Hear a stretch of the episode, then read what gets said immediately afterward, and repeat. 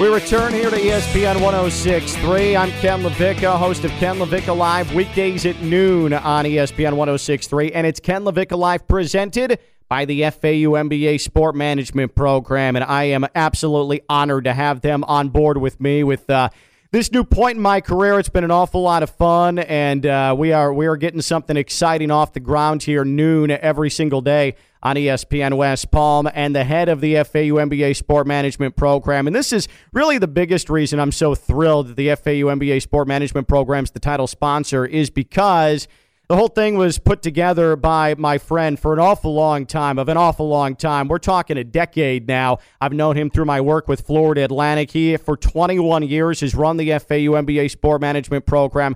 It's Dr. Jim Riordan, and he joins us here on ESPN 1063. Dr. Riordan, I know we've talked, and I know we went back and forth in the process to try and put together the title sponsorship, but now that the show is off and rolling and things are starting to get into a groove, I think it's just worth reiterating again how appreciative I am that. Uh, you're, uh, you're on board with me and you've got my back and it's just a really really great feeling and I appreciate you.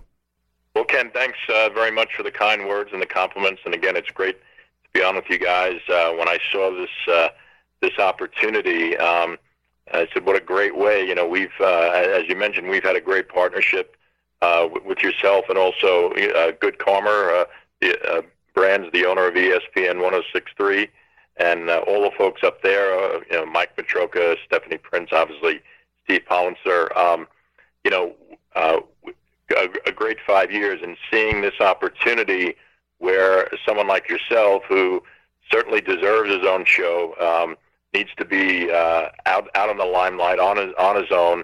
Uh, this would be a great opportunity for us to get involved. Um, although I must admit, um, when I heard Rowitz uh, not liking apple pie and ice cream uh, for dessert, um, you know, um, that's that's bordering on communism. Yeah. I, I would think. Yeah. Um, I, I, I almost pulled the deal, so not, not quite yet.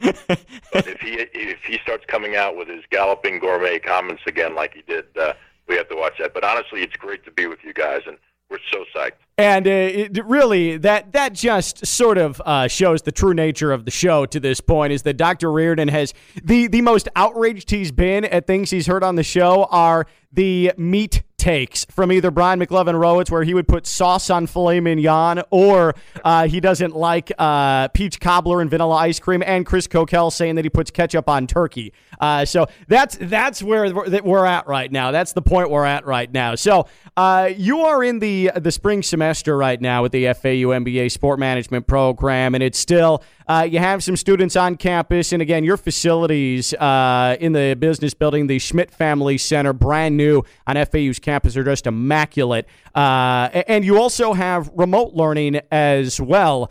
Uh, how how have things gone so far in spring semester? What sort of things are focused on? What are students being offered, and what are they going to continue to be offered come spring semester, uh, summer semester, and uh, fall semester next year as well? Well, Ken, we've um, throughout the spring, we've given the, the students an opportunity on a first come, first served basis, a limited number of students to come back to the classroom and uh, be in front of a live uh, teacher. Um, well, I hope I hope they're live anyway. But, um, um, so students have have that opportunity to come in and sit there, um, and the teacher is up in front of the room. The teacher has a mask on. Um, in our in our building, in our Schmidt Center, uh, there's mostly about 16 seats maximum uh, per class. Um, and then the rest of the students can listen in live on uh, the internet streaming that we have, the video streaming that we have, and also can listen to the lecture that's recorded at a later time. Um, we've noticed a trend in, in the spring and uh, in our programs, in the College of Business Executive programs and MBA Sport, that a lot of students have elected uh, to stay home and taken the classes online uh, over their computer. Um, some of them still aren't ready to come back yet. Uh, we think that's going to improve uh, as the as the spring ends, and obviously we get into summer a little bit. Same plans for the summer. Um, you know, going forward. In terms of the fall, Dr. Kelly has indicated that he wants uh, the, you know the campus operating at full capacity, uh, so, something to those words. Um, and we're still working on to see uh, what what that means and how we're going to go about doing that. Uh, I don't think we're just going to open up the floodgates and everyone comes running through like you know the Texas Rangers opening day with 40,000 people. I think uh, that's going to really uh, um, uh, depend on you know the current situation and keeping in mind obviously the safety and health of all involved and not just doing something to get it done. Uh, FAU has been tremendous so far uh, throughout the entire COVID situation and keeping people informed and concerning utmost about safety and uh, you know making sure people uh, stay out of harm's way. Here with Dr. Jim Riordan. He's the head of the FAU MBA Sport Management Program, and he joins us on ESPN 106.3. I'm Ken LaVicka. And uh, last time we had spoken here on air, we had discussed, and you had acknowledged that, yeah, uh, in textbooks here over the next several years, surely there are going to be things written about and eventually taught about management of facilities when it comes to a pandemic or some sort of global situation like we've experienced over the last year plus. Uh, so, that being said, the NCAA tournament just went through its pandemic version after missing last year, kept it in the state of Indiana, several venues, and a lot of it was centered in Indianapolis, which also happens to be the home of the NCAA. You, with a background, a, a, a very, very intricate background in facility management at some of the, the biggest venues in sports. What did you make of that? What were some of your observations? How do you think the NCAA did?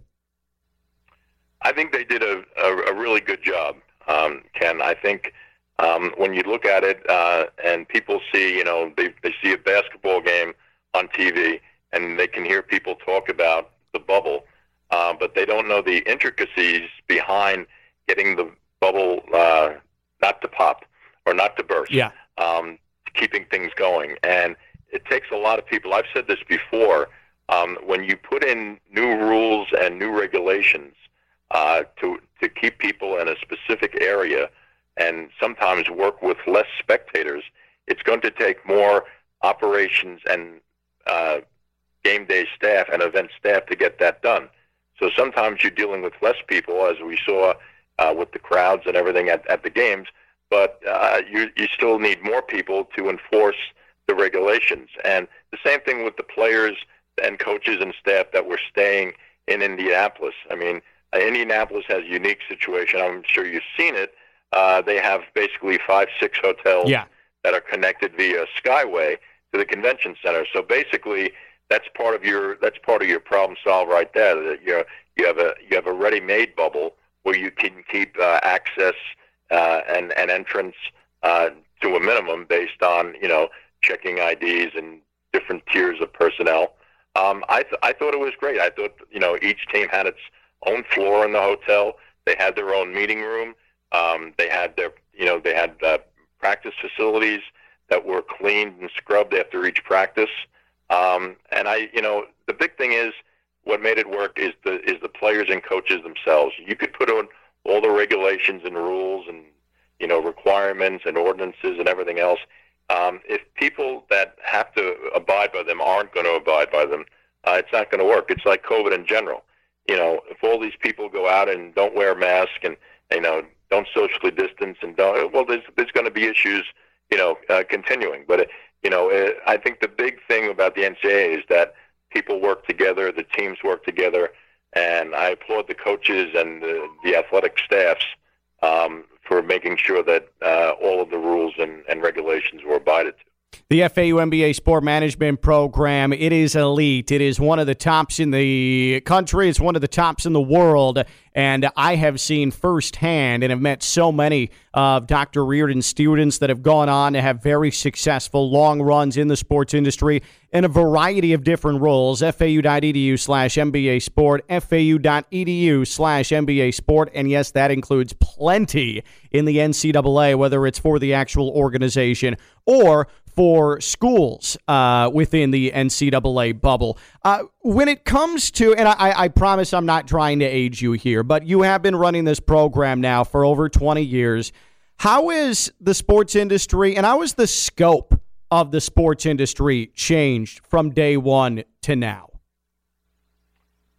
Well, um, back in the day when I used to confer with Babe Ruth on a lot of things, uh, you know, about different ideas and such. Um, no, um, Yeah, I mean, uh, it, it uh, we we came on board here in 2000. I had been five years previously at a school in Buffalo, New York, and that's my teaching career right there. And obviously, and you know, the the standard answer, the easy answer is uh, the way technology has come into uh, the realm of not only sports but of everyday life. Uh, things are constantly improving. Um, the big thing I notice is that, and in terms of helping students start their careers or continue their careers, is the type of jobs that are coming on now. Um, you know, there's more departmentalization of jobs in terms of ticket sales, in terms of corporate sales, in terms of sponsorships. Uh, and you know, normally uh, back in the day, you would just have one or two people uh, working those. Now you have uh, now now you break it down even further to you know group sales, to uh, out of state sales. If you're in a region like Minnesota and you're selling to people, you know the Twins are selling to people in three different states. So you have ge- uh, geographical departmentation. So a lot of that in terms of ticket sales, and then you have corporate sponsorships. So you're having major major corporations, and then you have smaller companies like us or organizations like us. So there's there's different different areas, again, different types of customers uh, now that you know the departments are being broken down. Back in the day, back back in 2000, you had one person handling every mm-hmm. everything. Uh, I think now, obviously, with the invent invent of the internet and coming the coming of analytics, there's and we talked about COVID needing more people, more specific people to work in facilities. Uh, they're bringing in uh, companies now are forming their own sanitizing divisions, uh, cleaning companies that are trying to sell their services to uh, arenas and stadiums. Um, you need special people for, for that. So I think the the biggest change that I've seen, in, in addition to obviously the the dawn of the internet, is the amount of jobs and types of jobs, uh, employment that are coming in and, and, and available for our students, and it's great. And some of these some of these areas, you know, I'm familiar with, but I learned from the students that want to come here, and they they said I've been in this area, I've been in that. And, you know, we talked briefly off off the air about esports. You know, students are coming in already, you know, with a background in esports and how they want to get involved, and either as as a player or as a manager or as an administrator. And that certainly wasn't around in 2000. Uh, and so that brings me to this because if anyone follows sports past just a quick glance at Sports Center, you're starting to hear things about NLI, uh, which is name and uh, likeness NIL. and image. NIL, yeah. See, I, I'm thinking of National Letter of Intent. No, yes, intent. NIL, yeah. Name, image, and likeness, which is going to transform college athletics. And uh, here in Florida, it's about to become law where uh, college athletes can make money off their name, image, and likeness. You're hearing NFT, which is digital art uh, which gives you an ability to make cryptocurrency and money off of that. The NBA, with their Top Shot, has taken advantage of that as well. Sports gambling. I think that we're about five years away from every state in the union having legalized sports gambling. All of those things, how much do you monitor those, and uh, how much do you anticipate that those are going to have to be added to what you do in the FAU MBA sport management program sooner rather than later? No, definitely, Ken, and and and thank goodness for publications like Sports Business Daily and Front Front Office Sports and everything that we can keep up on on the progress of these uh, uh, of, the, of these new and exciting ventures coming in. Um, the uh, name, image, and likeness. Um, I mean, there's going to be chapters upon chapters later on written in textbooks about it. Yeah. Not so much of the spirit of the law, the spirit of the intent, but the craziness and the wackiness of how getting it passed and getting it approved, um, and you know, um, in, in terms that they can be applied to student athletes. Um, my original thought is let's do a national law, a national uh, bill that would cover every everything. Now you're having different states doing it, mm-hmm. and it's going to affect the way colleges can recruit students. So yeah, I mean, having different states passing is you're going to have uh, you know maybe 50 individual bills that will be common and in some places, but totally different in others. So I think we have to put that in there. Uh, we, you know, sports gambling. Uh, now you're seeing it more and more on ESPN, Sports Center, um, on the internet. You know, There's there's lines appearing. You know, the under overs. Um, that's part of the story now. Um, years ago, that was verboten, not to, you know to speak about that at right. all.